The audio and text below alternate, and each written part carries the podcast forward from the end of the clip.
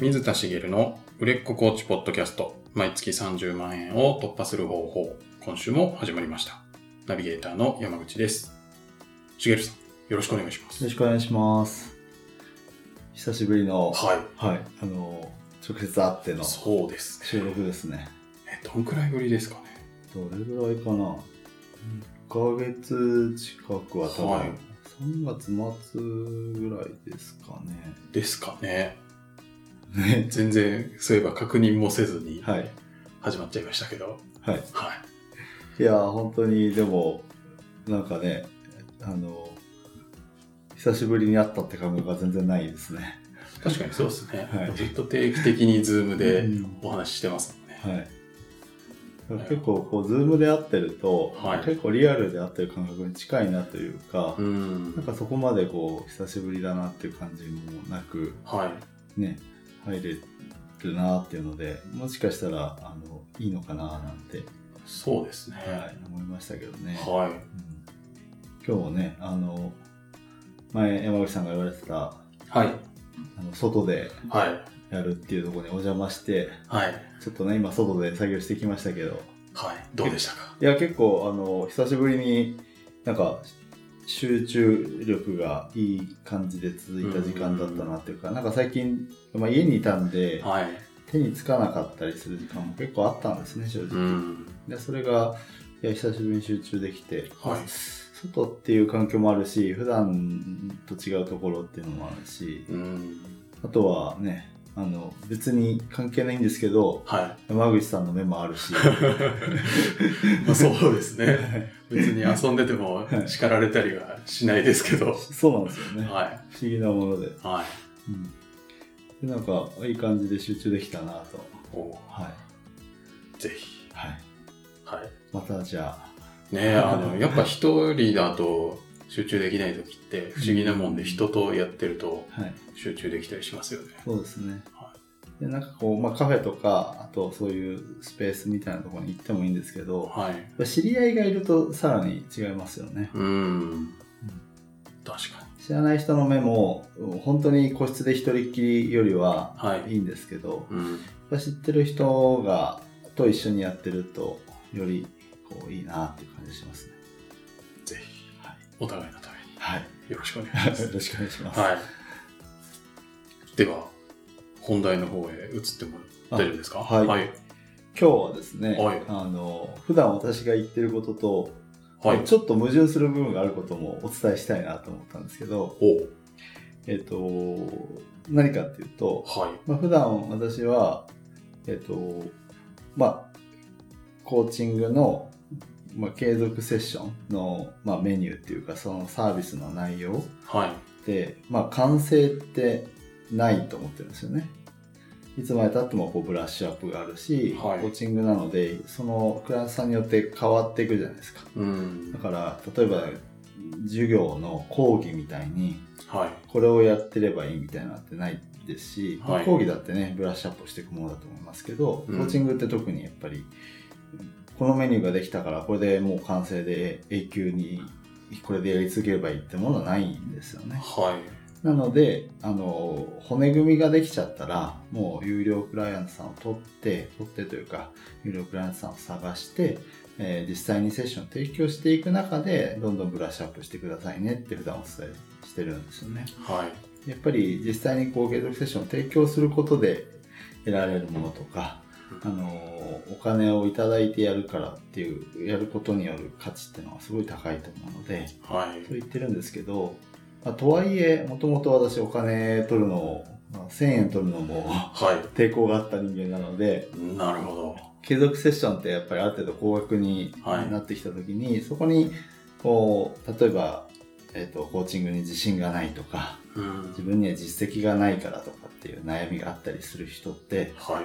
不安だったりするんですよね、うん。このメニューでそもそもいいのみたいはい。なのがあったりすると思うのでまあそうどそのメニューの骨格はできたけどおそこからこう有料クライアントさんそ有料のクライアントさんに提供するのにちょっと今抵抗があって動けないななんていう方がにまあその方向けに別の手法というか、 はい。ちょっといいアイディアをお伝えしたいなとお思ったんですよね。なかなか動けないなと。はい。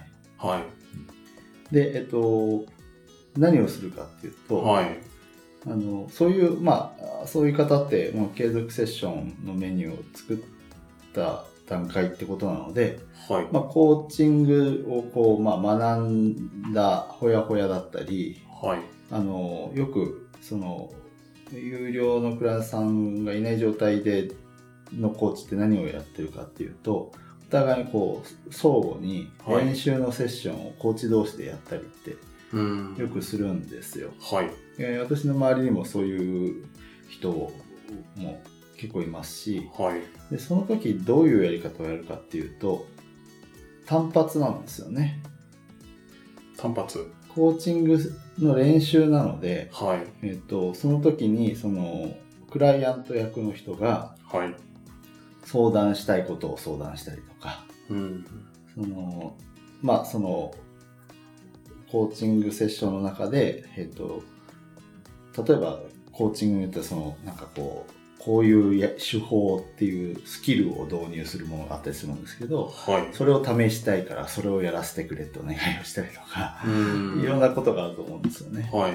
でそれって一回一回じゃあどうしようって言って、まあ、あの相談して決めてやったりしてると思うんですけどはい。基本一回一回の単発であの練習しましょうっていう形を取るのがほとんどだと思うんですうん。でそれはあのコーチングスキルを磨くっていう意味ではすごく価値があるのではい。いいんですけどはい。継続セッションを初めて提供する時ってはい。そそのコーチングスキルを磨くだけではこうとあの解決しない問題が他にもあるんですよね。うーん。そう、継続してるからこそ、はいぶつかる問題。はい、はい。なぜかっていうとその継続してるってことは、はい何か一つのゴールに向かって毎回進んでいくじゃないですか。はい。で今回どうしましょうかって進むの話じゃなくて、はそのゴールに向かって次どういうふうに組み立てていくべきなのかとかっていうのは、うんある程度コーチ側がこうサポートしてあげないと、はいこううまく進んでいかなかったりするわけですよね。い。うん。例えば、えー、と私のように独立したいっていう人向けにはい。やるときに、えーと毎回じゃあ今の課題何ですかって言ってその課題を解決しましょうってやってったら独立できるかっていうとやっぱそうはいかないので、うん。まあ、私の場合はそのコンサルティングみたいなものもおとコーチングと組み合わせてやってるんですけど、はい。コーチングだけをやるにしてももう実際にその到達したいその目標ゴールに向かって毎回進んでいくっていうところをはい。こうしっかりこう作ってあげていくとかそういうその次回今回が前回があって今回今回があって次回っていうつながりの部分っては単発だとわからないんですよね。い。まあ、確かに。一回で終わっちゃいますもんね。ですよね。はなのであのそういったところをお、まあ、あの最初に言ったみたいに有料でこうフランスさんをに提供していければいいんですけど、はいそれができないってことになるとあのしばらくそれができないってことになっちゃうじゃないですか。い。まあ、確かに、もう継続セッションが売れないと、その継続セッションの、まあ、経験が積めないっていうことですよね。はい、はなのであのそういう方は練習をい。はい。その単発じゃなくて継続セッションにしちゃえばいいと思ったんですね。おー。はい。練習セッションを、はまあ、できればそのクライアント理想のクライアントターゲットとする方に近いような方が、うん。まあ、その練習をする相手にいるのが理想ですけはど、いその方を相手に、えー継続セッションをその自分で決めてる回数はい。 6回なら6回10回なら10回12回なら12回はい。通して何ヶ月かかけて おやってみるといいと思うんです。ほう。結構ない時間をかけてってことですそようねで。すねあーでも単発でお願いしますお願いしますってやって繰り返しずっとやってる人ってはい。それぐらいの時間かけてずっとやったりしてるわけなんですよねお互いに、まあ、回数を重ねてますからね。はい、はだったらそれを継続でやることで継続の経験が積めるじゃないでい。すうか、ん。で、えっと、経験が積めるっていうのが、だけじゃなくて、はいいいことが実はいっぱいあってですね。はい。一つは経験が積める、はい継続セッションをやった経験になるわけですね。はい。で、その人が、うとはいえ本気でやるわけですから、そのクライアント役の人が、クライアントとして成果を出したら、はい。自分の実績になるじゃないですか。まあ確かお金を取ってるか取ってないかの違いに。はだいけ。で、ちゃんと自分のコーチングセッションを受けた人が実績を出したってことになるので、はい。自分の実績がないって悩んでる人が、実績を作れるんですよね。はい。いいですよね。確かでさらに有料で提供する前にに。はい。継続セッションを提供してるので問題点とかを洗い出せるわけですよああ、その継続の、まあ、セッションの中のなんか問題点がないかっていうのそうですねが。はい。でそれもあの無料で練習で受けていただいてるのでそのクライアント役の人にもいろいろ聞けるわけですよねはい。こうした方がいいもっといいかもしれないとかいうんろいろそういうことを聞きながらはい。よりいい継続セッションのメニューが作れてくるはい。し、よりいい展開の仕方とかもできるようになってくるので、はい。あの有料で提供するときに継続セッションを提供できるかわかんないみたいな自信がない状態とは違うんですね一回もう提供してそこからもう見直しがかけれる状態になってるのはい。ででさらに言うと継続セッション一回やり通してるのでまあコーチング自分の提供するものに自信がないなって言ってる人もまあ一回経験を積むことで全然違いますよねうん。単発の練習はしたことあるけど継続を提供するのって抵抗あるんだっていう人やっぱりいるんですけどああ。継続を提供してたらはい。 0が1なのではい。ああなんとなくイメージがつくっていう状態なんですよねはい。大体自信がないってやったことがない不安がほとんどだと思うんですまあ確かに、やったことないといろいろ不安ですよね。で初めてやるときってやっぱそこが抵抗が大きいと思うんですけどうんそ。れが初めてじゃないっていう状態になるのではい。あすごいいいことだらけじゃんと思いましてなるほど。そうか。じゃあ、なんかもしそういう継続セッションなんかもう引っかかりがあるんだったら、うんまあもちろんお金取れたら一番それがいいけど、はいそこに抵抗があるならもう無料でもいいやっちゃえっていうのがはい今回のはいことなんですね。はいなるほど。あの普段からその練習セッションとかをやってるんだったらはい。あの別にプラスアルファの労力っていらないじゃないですかまあ確かに単発でやってんの、ただたもだう継続にす継るだ続けするだけ。ただやっぱりどうしても有料でやり始めるまでに時間がかかっちゃうので、あのできれば有料でやってほしいっていうのはやっぱりあるんですけどはい。でもおその今の労力を増やすことなくはい。あの利点がめちゃめちゃいっぱいあるので、うん。これをやらない手はないなと思うんですね確かに。で、なんか、あれですよね、スポット的にこういう、なんか学んだ技術をこう使ってみたいは、別にその継続の中でもはいやってみたらはいいいわけですよね。そうなんですよね。で、あー実際にそれをクライアントさんに提供するときも、はい。はあ、この場面はこういうの使った方がいいかもって出てくるわけですよね。い。なので、そういう時の、その、要は、メニューには組み込まれないはい。は判断の能力とかも養われるわけですよね。い。あ、こういう状況の人にはこういうものをやったらいいんじゃないかっていうのが、うん。実際に試せるわけですよね。はい実際の場面で。はい。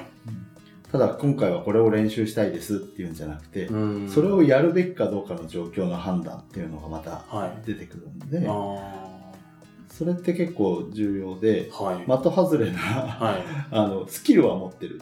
はい。 1から10、い10個なんかこうできる技を持ってて、はい。で、それの技のレベルがめちゃくちゃ高いと。うん。でも1を使うときに2を使ったら意味がないじゃないですか。確かに。 1を使うと効果があるときに2を使ったら効果ないんですけど、はい。その技の選択ってあのスキル自体一個ずつのスキル自体を上げてってもはい。身につかないんですよ。そうか。そう、クライアントさんの状況とかに合わせて、はいじゃあどの技を使うのが適切かみたいな判断の練習はい、ができるってことですね。そうですね。あまあ、そのいろんなコーチングを学ばれてる人がいるのでそういったそのスキルがああのを主にやるコーチングもあるでしょうし、はいまあ、そうじゃないコーチングもあると思うので、うんあのそれは人によって違うとは思うんですけどそはういうのがある人もそういうふうにこうおどういう時に使えばいいのかっていうののお実践練習になるのいで、はうんあの本当におすすめだなといなるほど思います。そうですねなんか普段こうできれば単価をこう上げていきましょうと言っている中、はい、無料ではいやっちゃいましょうというまたい確かに真逆といえば真逆なんですけど、これはどのくらいやったらいいとかなんかこうなったらもうやめましょうとかなんかあったりするんですかまあ、あんまりこれをやり続けるのはお勧めしないんですよね。やっぱはいりお金をいただくことで、はいあのその自分の気持ちも変わりますから、はいお金をいただいてやるコーチングとはい練習っていうと、またちょっと違うので、うんやっぱお金をいただく経験はやっぱりいただいて提供する、要は責任が発生するみたいなとこはいろがやっぱり、あの大きく違うところなので、はいまあ、あのできれば、まあ、やるとしても1は回うですよね。んでまあその1回やってる途中で有料クライアントさんができてもいいわけですから、うんうんあんまりこう長くししないでほしいなとは思うんです。